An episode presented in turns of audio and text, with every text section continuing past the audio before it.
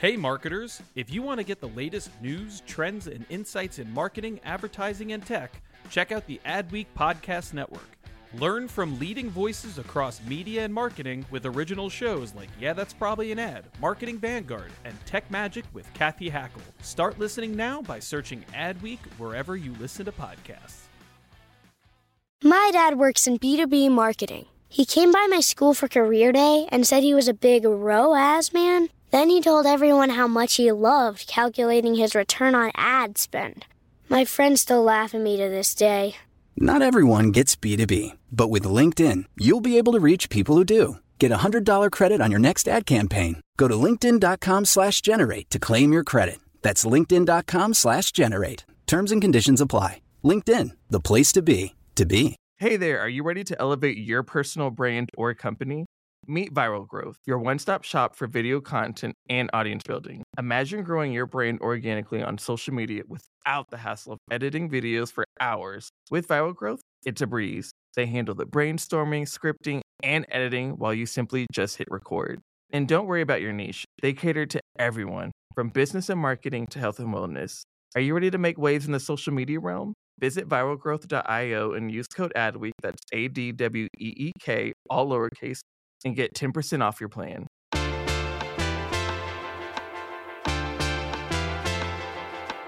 You're listening to Yeah, That's Probably an Ad. It's the Adweek podcast where we talk about marketing, media, technology, pop culture, because in the end, everything is an ad. I'm David Griner. I'm the creative and innovation editor with Adweek. And I'm Ko Im. I'm the department's editor at Adweek. David, it's good to be with you. Yeah, welcome back. Welcome back to the country. Yes, um, for the folks who are listening, um, I was in South Korea for some family matters, and thankfully, safely, safely, I am back, and um, we have lots to talk about. Yeah, we do. Um, and with us to talk about that, we've got Mary Emily O'Hara, our diversity and inclusion reporter here at Adweek. And, and Mary, this is your first appearance on the show, right? It is. I'm excited to be here and excited to talk to you guys from the comfort of my living room in Portland, Oregon. We have uh, quite quite a bit of news uh, by now. People who are true ad nerds will have uh, heard that the Cannes Lions is canceled officially, so we'll obviously be talking about that. We're going to be talking about uh, Adweek's uh, feature this week on uh, the 18 champions of diversity and inclusion. Uh, they're featured in this week's issue, uh, who cover a real range of, of aspects of backgrounds and LGBT representation and minority representation, and it's great. And, and Mary Emily wrote several of those, so she will be talking about those. Um, but first, tell us a little bit about yourself yourself, Mary, about your your kind of path to Adweek. Yeah, um, I actually started the job at Adweek as the first diversity and inclusion reporter, helping to inaugurate this new position. I started on February first, so obviously it's been a very interesting and complicated time to start a new job uh, because we had a lot of initial uh, energy and excitement and goals for how the role could play out and then the coronavirus pandemic happened and I think everyone at Adweek since then has been kind of unilaterally focused on reporting that out and how that's impacting the industry. But I, we have had some really creative ways to report on it from the DNI perspective, so that's been really good. Um, one of the stories we've been following recently has been the uptick in bias and discrimination against Asian Americans, and we've actually just um, partnered with Fishbowl app to do a survey of Asian Americans in the advertising and marketing industries to kind of figure out what's going on there. So we have some some interesting stuff going on, um, but I think that you know it's such a new role, and and there's still a lot of uh, there's still a lot of things to come. Uh, you are based in Portland, Oregon, correct? I am. I'm in Portland. I'm actually a native New Yorker, and I lived in New York for recently for about five years. Um, I was working at NBC News, MSNBC, Vice, uh, and I came back to Portland, which is where I had gone to college. And you know, with what's going on in New York right now, honestly, I'm really glad that I left the city. I think it's a tough place to be during a public health uh, crisis like this. Um, and Portland is, you know, very spacious, very quiet in comparison, but it also has a really vibrant advertising uh, community, of course, because of Wieden and Kennedy and all of the little shops that opened up around that. So it's a it's a great place to be uh, to have this perspective for this kind of role. And uh, before we get going, where can folks find you? Like, what is your social media platform of choice that you're that you're comfortable sharing with the public? I, you know, I'm kind of an open book, and I'm sure that's something we'll talk about when we get into diversity and inclusion. But I believe in being really authentically yourself online, um, even though that can be risky sometimes from a professional standpoint. But I'm on Twitter all day making dumb jokes and, and, posting useful information or the information that I think is useful to people. Um, it's at Mary Emily O'Hara. And basically that's the same handle that I use everywhere on Instagram, on LinkedIn, and even on Facebook. Um, so yeah, people just search at Emil- Mary Emily O'Hara, and you'll find me somewhere. Wonderful. Well, uh, Ko, I figured we would uh, start with the the Cannes Lions news. Uh, if uh, I, I mean, I'm sure others. There's been. we're living in such a newsy time that it's honestly hard for me sometimes to take a step back and remember what all's happened in the last uh, few days. Like the industry the advertising industry is certainly reeling from. Uh, we're just now really starting to see the first raft of uh, layoffs and cuts uh, and cutbacks on staffing, and um, you know that it's one where I think agencies were taking a little while to uh, kind of uh, figure out exactly how they were going to staff back. Uh, but a lot of that's still coming down the pike. Like we're hearing a lot of rumbling, but the the one thing that really hit this past week was the cancellation of Cannes Lions. Yeah, I mean, it's, you know, the biggest event. It's our Oscars. And I remember, you know, even though our timelines these days are very warped, I remember, um, you know, you and I and everyone else was kind of waiting um, a couple of weeks ago uh, to see what decision they would make, um, the organizers, by, you know, April 15th. And they had postponed to um, Q3 and now um, outright already they decided we're not going to have a 2020 version like the Tokyo Olympics, you know, that's going to just be delayed for a year. Um, instead, we're going to move forward, hopefully, with 2021.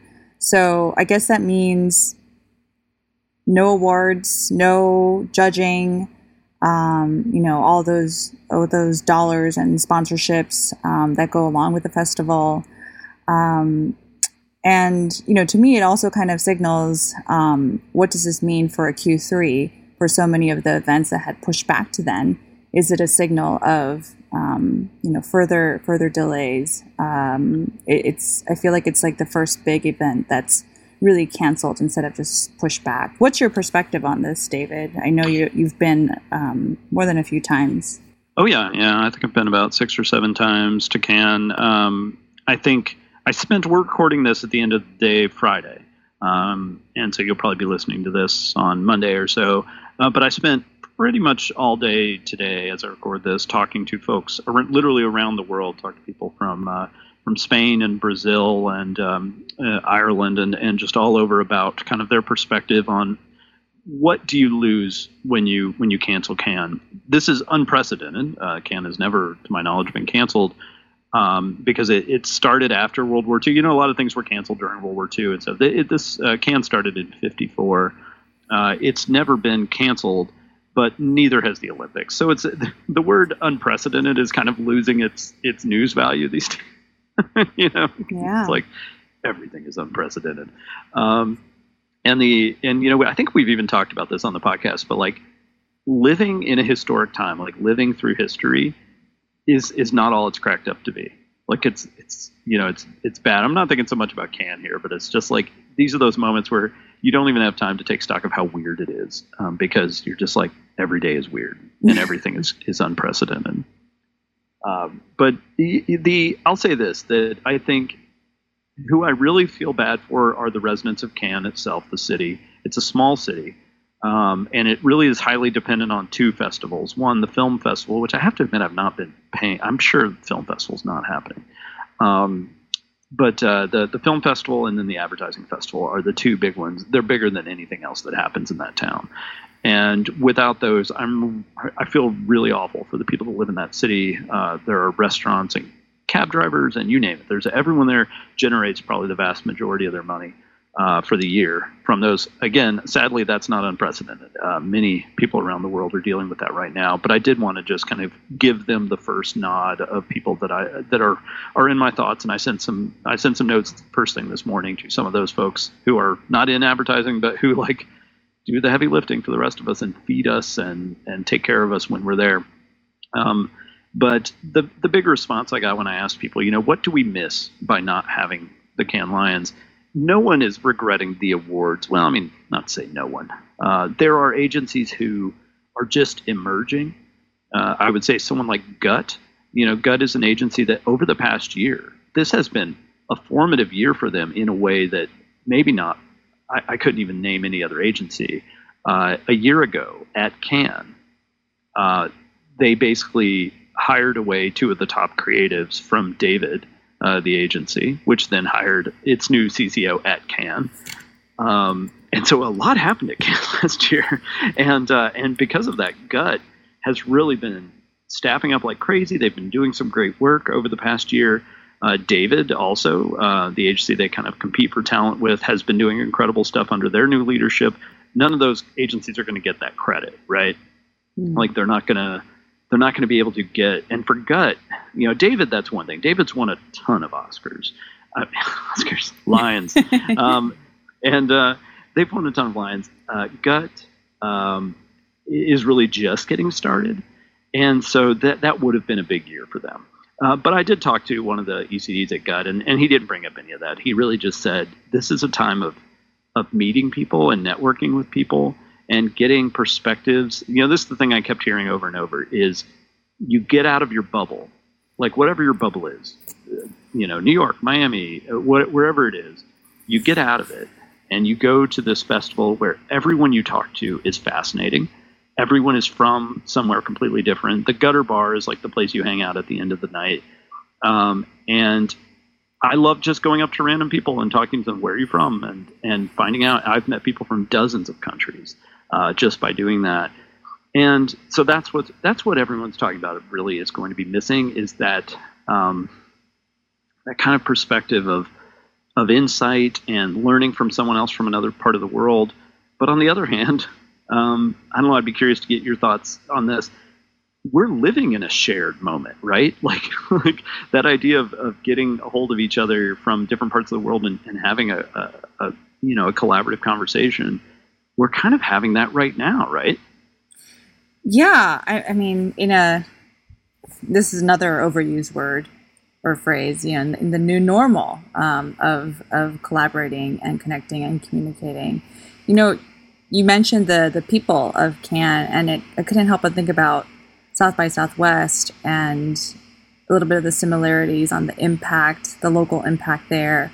And we see now that um, Amazon Prime is going to be hosting um, whatever films that would have shown at South by's um, festival.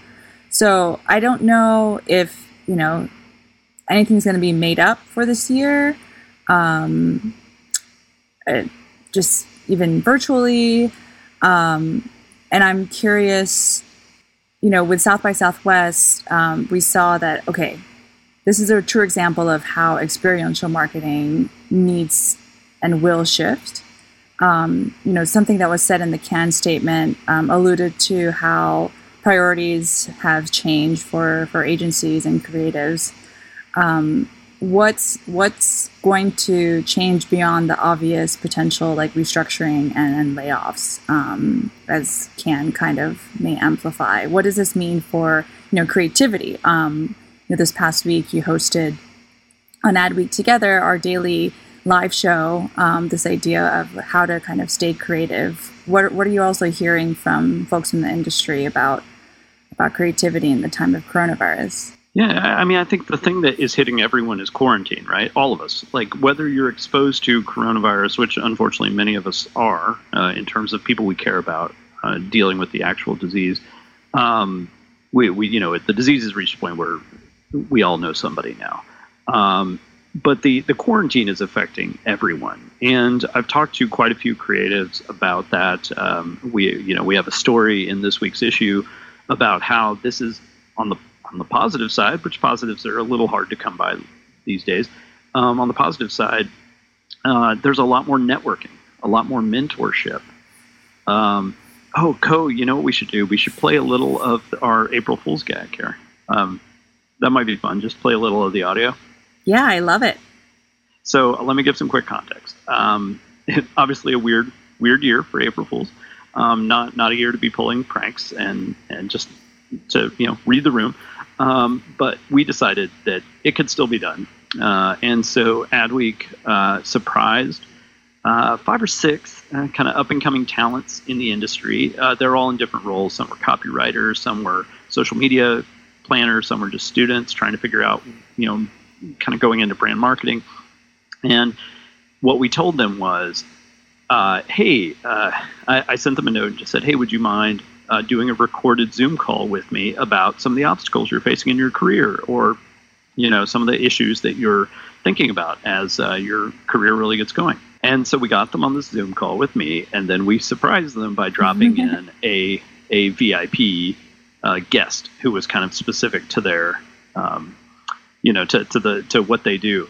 And so the VIPs we had, because I don't know if some of their voices will be familiar, um, but not all. So I'll just go ahead and tell you. It was uh, Wendy Clark, the CEO of DDB Worldwide, uh, one of the largest agency networks on earth. Uh, Gary Vaynerchuk, uh, who's probably best known for his content, uh, but also is the CEO of a of a agency, VaynerMedia, uh, and runs several other businesses. And uh, we had Fernando Machado, the global CMO of Burger King, Cindy Gallop, who is definitely the most vocal uh, advocate for equality in uh, the advertising industry.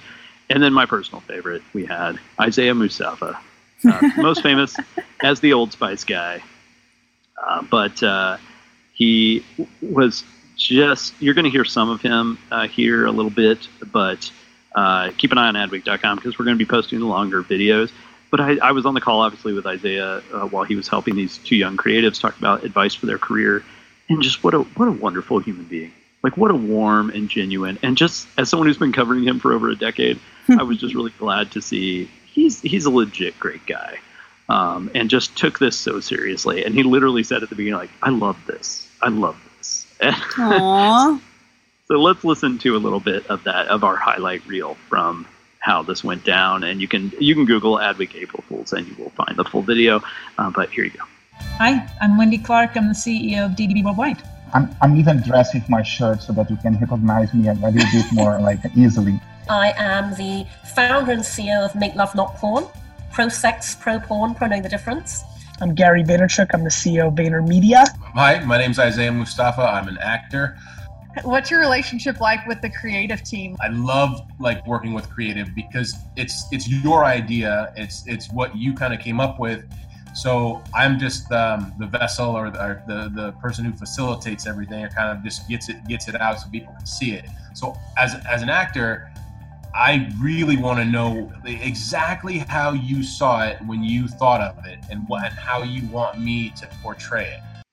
What a lovely, lovely idea. I know it took a little while to get everyone together, but uh, just like seeing reactions uh, makes it really worth it and re- something to, you know, that brings a smile um, to everyone's faces. And, and what a what a lucky opportunity um, for for those up and comers. Yeah, the, the thing that made me most happy was that um, was that the, the VIPs seemed to like it the most. Like obviously the uh, the the you know these kind of rising talents were um, they were they loved it. They were happy to meet these folks. But I was so proud to see and so happy to see that you know Fernando Machado and Cindy Gallop and Wendy Clark and all these folks that they're out there posting on LinkedIn how honored they were. They're tagging this person uh, that they got to talk to. They're following them and emailing with them you know they're building a connection that like I and, and we didn't tell them to do that. We didn't ask them to do that. Uh, it was a big ask just for them to, to make time for us. Uh, but um, you know that was just so great. They took it so seriously. All of them, in the middle of very busy schedules, uh, made time for these these folks in in such a wonderful way. So um, that that kind of gets me back to I guess the long-winded way of answering a question you asked a while ago but about how creativity is changing. I think the quarantine has made people really change their perspective of how we collaborate, who we collaborate with, um, and then how that how that manifests Uh, Mary, I, am curious to hear, you know, even outside of advertising, how are you seeing uh, this quarantine era affect the way people create content, the kinds of creativity you see out there? That's an interesting question. Um, for someone who's worked from home remotely by myself in my living room for about two years, to be honest, um, the biggest shift for me has just been that suddenly offices are actually more accessible to me than they were before. Um, a lot of a lot of newsrooms are still catching up to remote workers and the idea of online team meetings on things like Zoom. And I think that this has been a period where everyone is really rapidly adjusting to it. They're seeing the benefits, they're seeing the drawbacks. And this is a reality that I've been living for a while already, um, ever since I left New York a couple of years ago.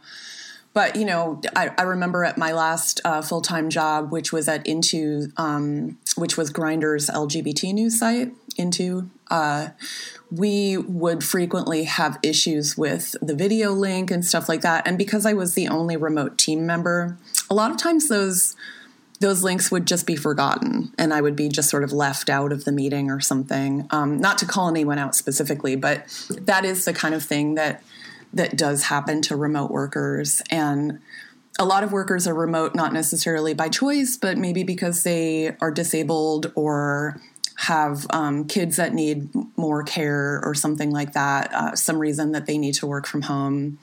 I know someone who's worked remotely for years because he has to stay in Texas where his father is older and ill and ailing. Um, and he can't just up and move to New York, even though he's in journalism. So there's there's always been this population of people who are sort of zooming into things, and now I you know, I know that this is a challenging time for everyone, but I actually really feel like um, good about the fact that that perspective is being highlighted because I think it, it really helps us iron out the kinks there. Yeah, I think that's a good point. And I, I, I think I've mentioned on the podcast before, I've been remote full time for six years now.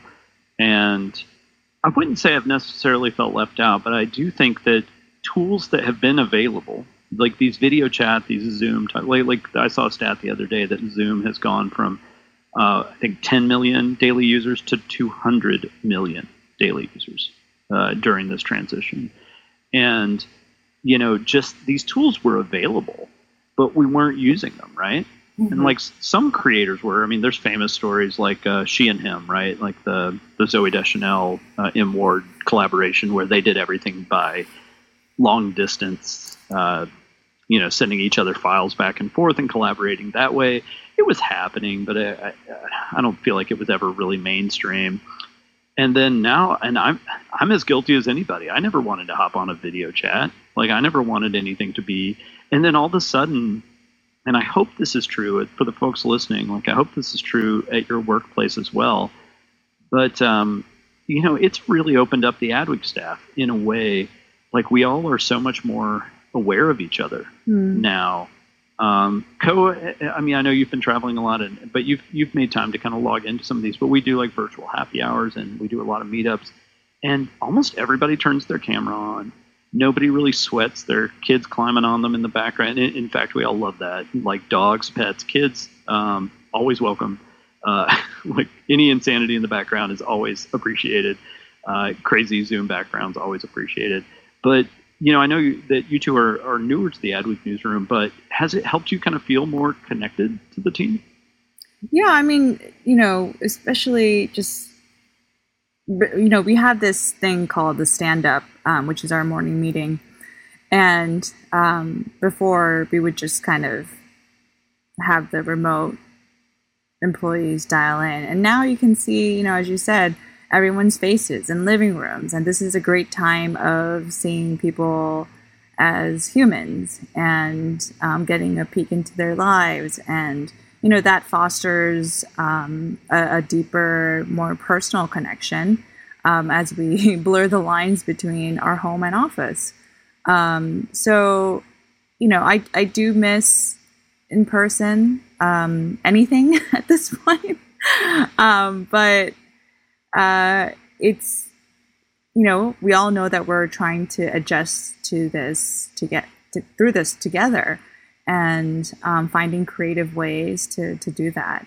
Um, so you know, I, I'm curious about what will happen in the weeks to come when we establish a routine and you know eventually what will happen you know when we go back um, not necessarily to the way things were but um, to to the shift from the way things are now yeah, and the, the things we took for granted too right like all little things that's like i miss like eh, you know i know the cliche answer although it's true like i live a few miles from my parents but i miss being able to just go see my parents and hug them like we've been good about staying isolated and keeping letting. Hopefully they've been isolated too.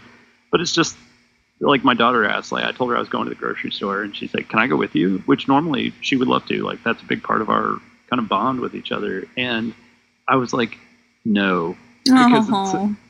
it's like doing a supply run in Walking Dead right? Like I am so stressed out when I leave the house now. It's just like, oh, I'm going in and I'm not going to get near anybody and I'm not going to touch anything. and we're yeah, there, and- there was a great reductress meme about that on Instagram today. It was basically like recipes that only have five ingredients so you can get the hell out of the grocery store. yeah, and so like I have to tell her, but she's just itching to get out of the house. Just like you, you don't really realize even just little things like going and getting a cup of coffee or whatever. Because I'm a, I'm a big extrovert, and uh, you know I don't know how you two would classify yourself, but I am, despite working from home, I'm a severe extrovert, and this has been taxing. I'm actually yeah. a more introverted person and it's it's still getting to me so I can't imagine what extroverts are going through. Like normally I really enjoy working alone in the quiet of my house and um, you know, lately I find myself just desperate for Zoom parties or going on long walks in the hopes that I'll run into somebody walking their dog and they'll let me pet the dog from six feet away. I'm an ambivert, and um, yes, we're we're all we're all feeling it in some way. it's going to hit us all at different times. Um, and now I do my laundry with gloves and a mask on. So I don't know. I, have been I've been enjoying like, and I know this is different for everybody, but I the fact that I I don't take it for granted anymore. Like this past week, my anxiety level's been really low, and I am not an anxious person. To be clear, like I'm a very just kind of mellow person. I think I don't know. People who know me may disagree, but like I, I have not been mellow this last this last month. I'm as you listen to this, I'm going into week five of quarantine. Uh, and it has not been the most mellow experience for me. Not because of my family; they're lovely, and it's been great. Just, just the whole, just living, just living in 2020 has really kind of ground me down and left me feeling a little like, a raw nerve in a certain. Um, but this past, for some reason, no real reason I can pin, I, I felt good. Like I have not the anxiety. I'm, I'm sleeping a little better. Um, I, maybe we're just getting into these habits.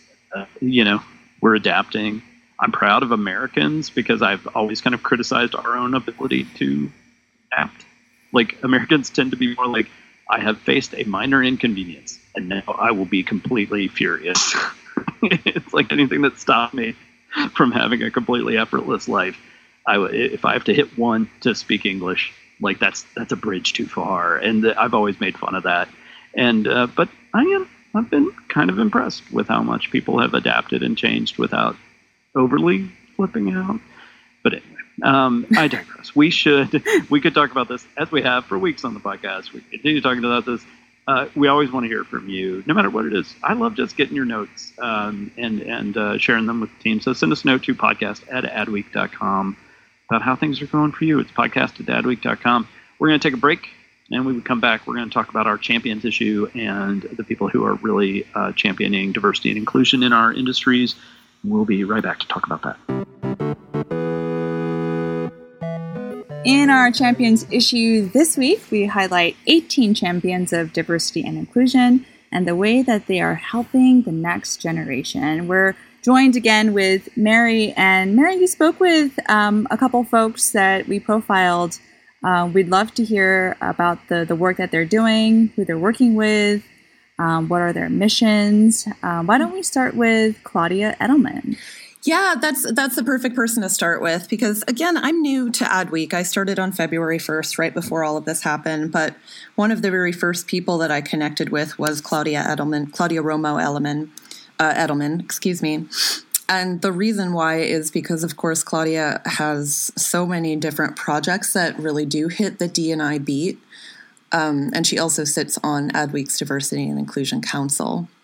But Claudia talked a bit about, of course, mentorship, but also about what her project, um, the Hispanic Star, has been doing and how it's pivoted since the coronavirus pandemic. Because what she what she did have going on um, was this gigantic corporate marketing, corporate diversity initiative that she was launching called Hispanic Star, and I mean, it was connected to everybody from like Pepsi to Verizon and um, they had planned a launch for the kickoff game of Major League Baseball season, which I think was supposed to be March 26. It, w- it was sometime very recently.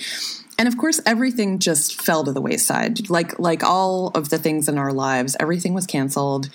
Um, the project no longer really made sense for right now, and instead she completely pivoted this entire corporate marketing campaign with all of these like, powerful corporations behind it, all of this backing, and turned it into basically like um, an employment uh, outreach campaign for the US Latino community.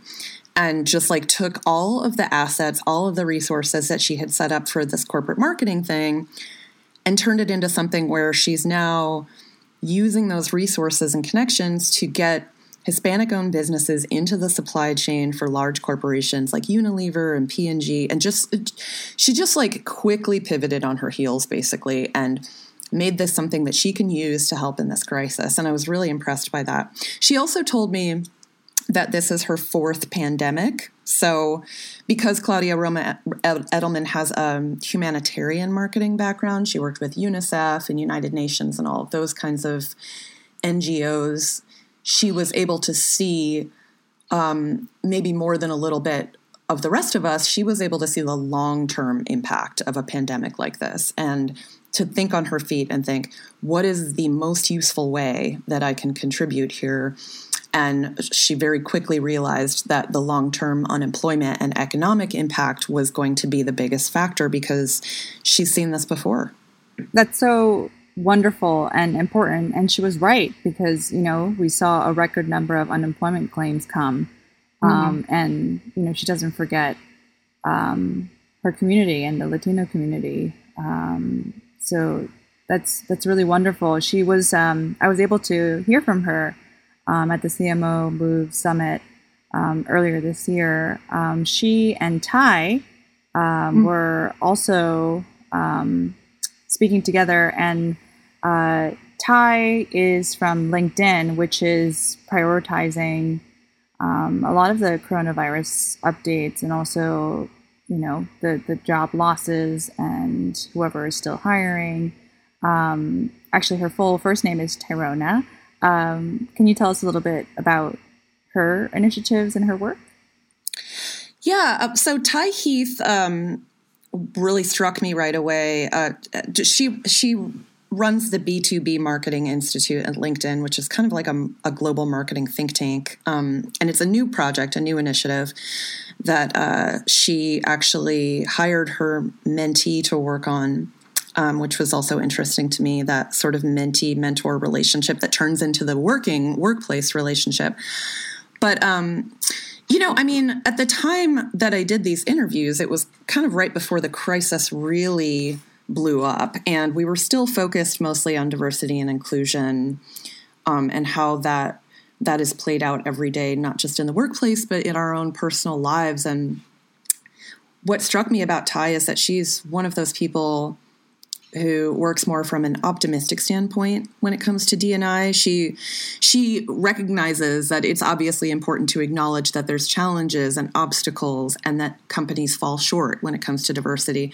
But to her the focus on what's actually possible is even more important. So she talks about you know looking at the problem finding a solution right away or just asking questions about how far you can grow how far you can push your company to grow um, in the short and long term. And and she just really, you know, had that that sort of positive spin on it. Like each problem when it comes to diversity and inclusion is the opportunity for a solution. And I thought that was really inspiring because a lot of times diversity and inclusion work is is focused on, you know, where where we have gaps that need to be filled, um, where we're falling short. And are these um, mentees like how did how did they get chosen um, and and get to work with the likes of like Victoria Russell? You know that I I can't really speak that well to that because these this particular crop of mentorships um, had something to do with the Adweek Council itself, and that was before my time. But I do know that some of the mentor mentee relationships that the Champions issue focuses on uh, some of those relationships have taken place for many years. So Tyrona Heath has worked with her mentee for a long time. Claudia Romo Edelman has also known her mentee, Mariana Vasconcelos, who runs an agriculture tech startup out of Brazil. She's known her for several years. Victoria Russell from Papa John's, I believe that her mentor or her mentees are newer to her and that they came out of this Adweek program. So that's one of the interesting things about what's going on with Adweek's D&I Council right now is that it's creating mentor mentee relationships that didn't already exist. Yeah, I should give a, a quick plug to the Adweek Executive Mentor Program, uh, which I believe is in its second year now, uh, or at least second round. Um, and it's a long term mentorship. And that's what I, I, really like about it is that we've also been trying to find ways to connect people for just kind of quick mentorships kind of like the surprise thing the april fool's thing we, we mentioned earlier. But the, the you know the adweek uh, executive mentor program uh, is really about building these long-term relationships. And and it, it has a very explicit purpose of helping diversify the c-suite and helping get more leadership.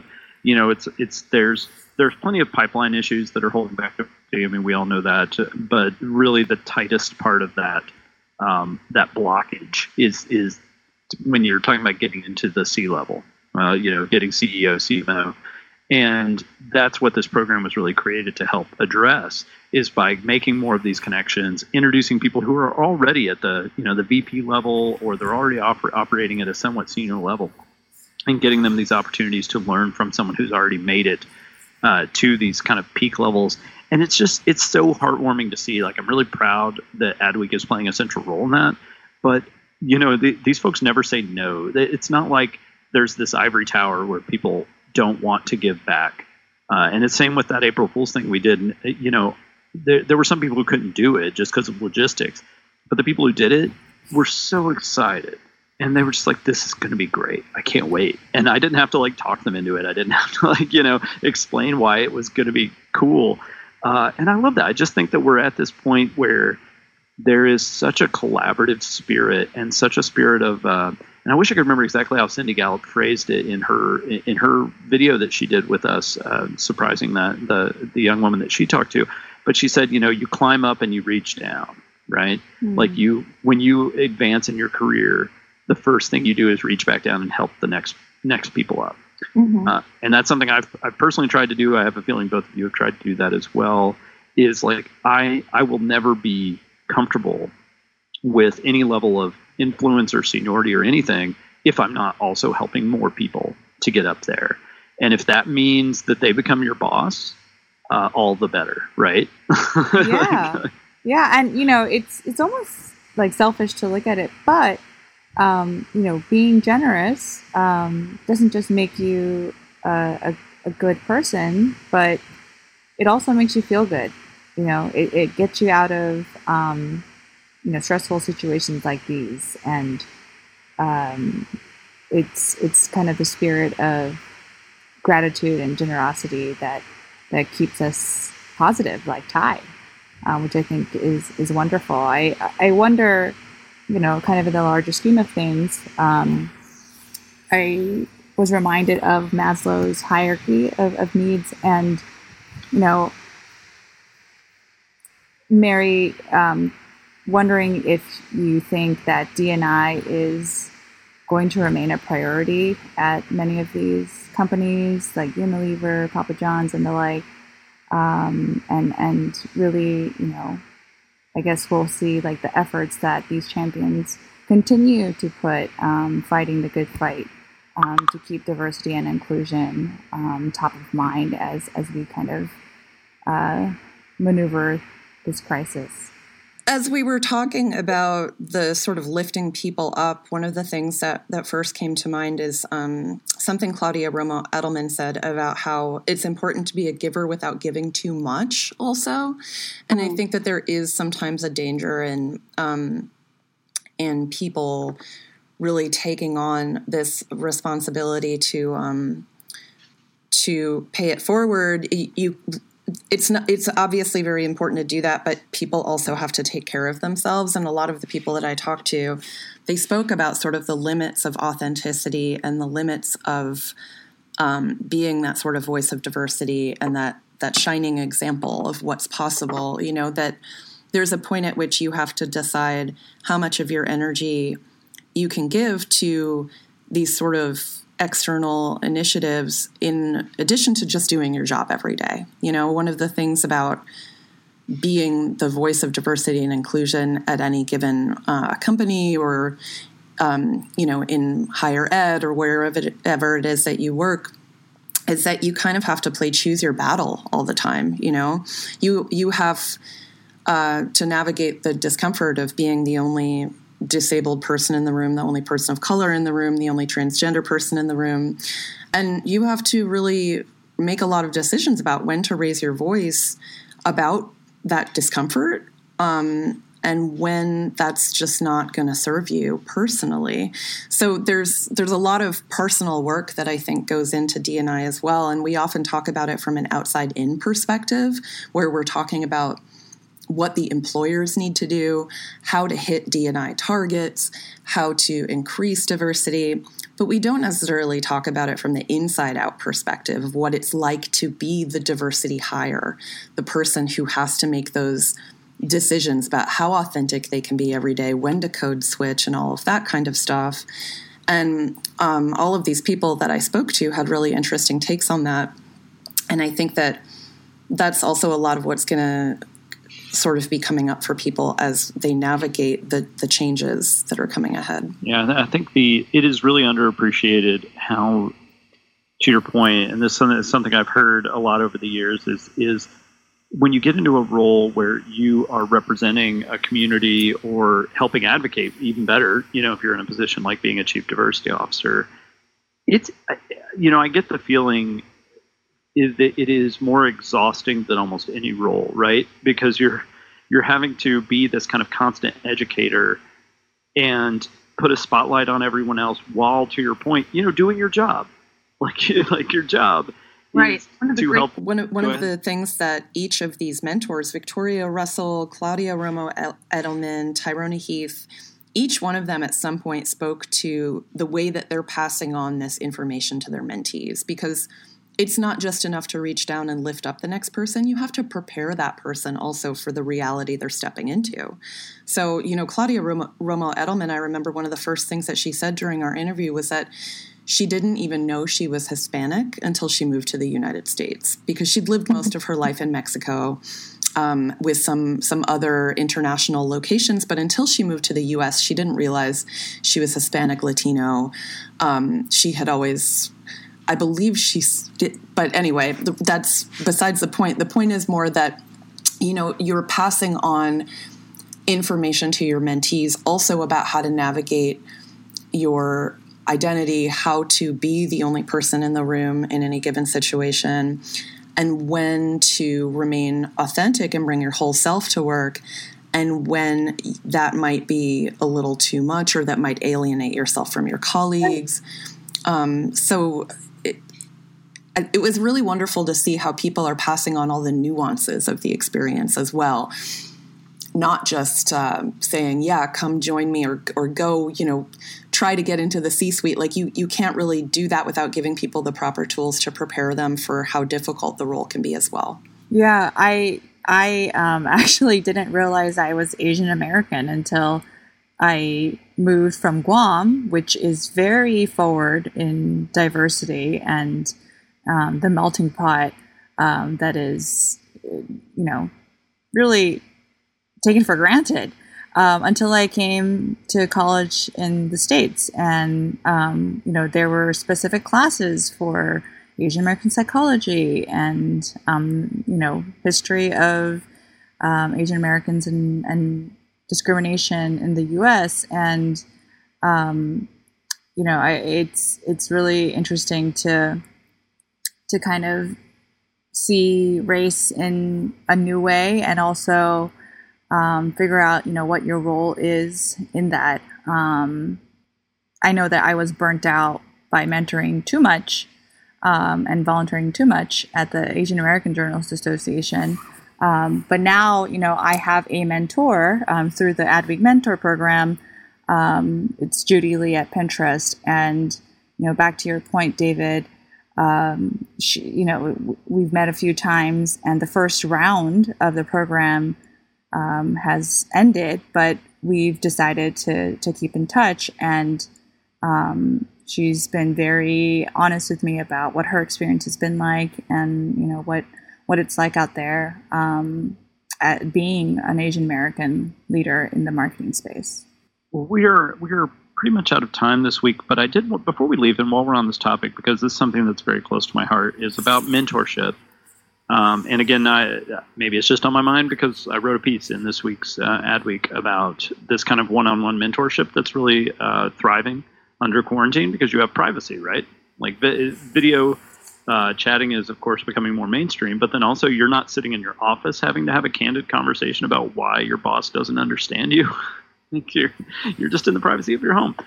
And uh, one of the things that really came up in that, and I'd be curious to get your thoughts uh, before we before we close out, is what it takes to be not just a good mentor but also a good mentee. And you know that I, I, talked to a recruiter, uh, Katie Ramp from Mutazek Hoffer, uh, who offered some tips on how to be like if you get an opportunity to talk to a mentor, like how to make the most of it. And you know, I think a lot of folks probably be able to kind of guess it's be prepared you know bring questions um, bring, really bring a clear vision for yourself of what you want from this relationship and hopefully the answer is not you want them to hire you uh, because like that really kills uh, every mentorship thing if, if it's that transactional and you're just angling for a job uh-huh. And and you know really act on their advice. Don't just take their advice and then show up a month later for your follow up call and then not have done anything based on what they you know you, that's your time to really talk about how you put their advice into action. Um, but on the other hand, I want to ask you two: What do you think makes a good mentor? Like what what do you think they should kind of bring to it or avoid doing that's going to make that relationship effective? Um, I guess I'll I'll take that one. um, I haven't had very many structured mentorships in my life that go in either direction. They've all been a little bit more natural and organic.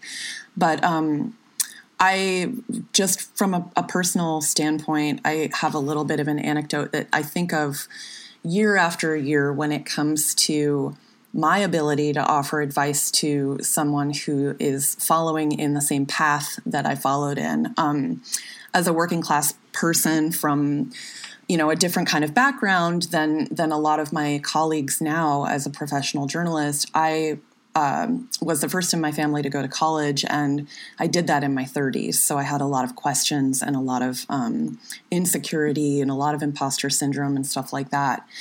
And at the time i had a sort of organic casual mentorship um, with someone who had attended the school that i was looking at, at going to and one of the things that she said to me that really stood out and that I repeat to people often is that in order for me to make the decisions about where I wanted to move forward in my career, I had to change my mindset to um, and and this is basically like now this is just a meme and it's all over the internet, but at the time, it was years ago, and, and she told me that I had to start thinking basically like a mediocre white man. You know, she said, You need to stop thinking about whether you want to work in a restaurant or work this minimum wage retail job. Like, those are your only two options. And you need to start thinking about whether you want to be president of the Museum of Modern Art or president of the United States, because the people that you're competing against that's how they think. That's how they were raised to think.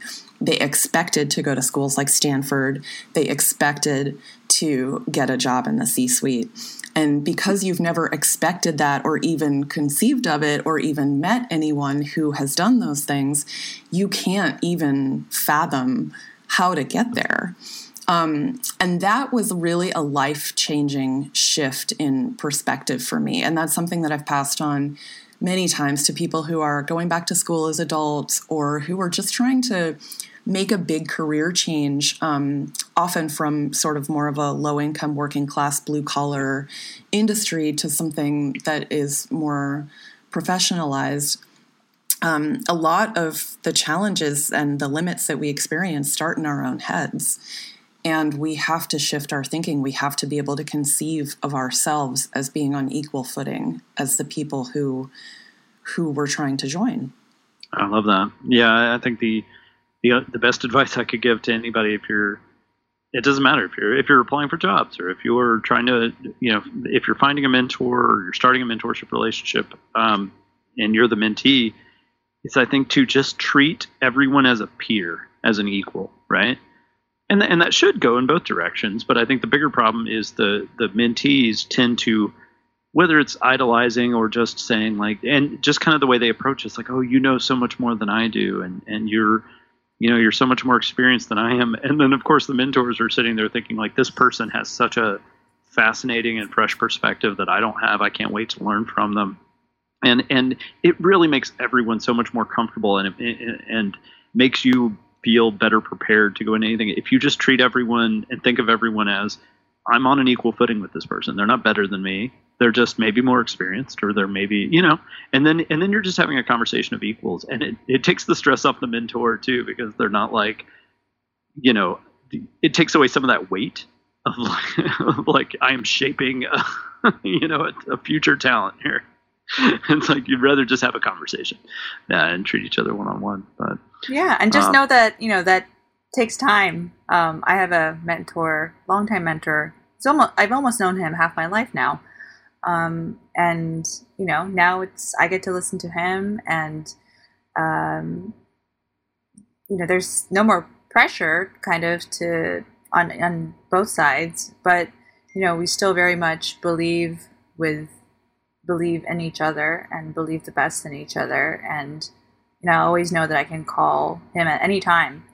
Um, and yeah, and, you know, I would say that, David, if, you know, you are my co host and a colleague and I think my friend. um, but I think, you know, I do think of you as an unofficial kind of mentor figure. And you know, I imagine anyone who you're mentoring or you're trying to set up mentorships for, um, they would be very lucky to have you. No, uh, I'm I, am i am honored, Ko. That means a lot. Um, and and I like all things. Uh, whenever uh, I look good and someone says something nice about me, I'm going to stop the podcast right there because before, before I ruin it. Um, but thank you so much, Ko. As always, so glad to have you back and and to know you're safe. Uh, and uh, Mary Emily O'Hara, thank you so much for uh, coming on the podcast for the first time. Thank you. I had a great time talking with you guys. And be sure to check out the Adweek Champions edition, uh, edition uh, that is out this week. And as I've plugged probably multiple times now, I also have a piece in there about one on one mentoring, which obviously was a topic that came up quite a bit today. So check that out and reach out to us anytime.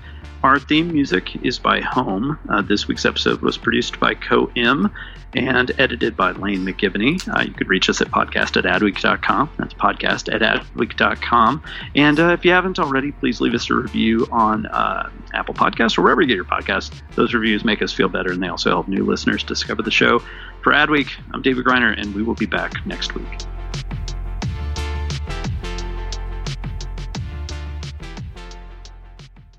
Hey there, are you ready to elevate your personal brand or company?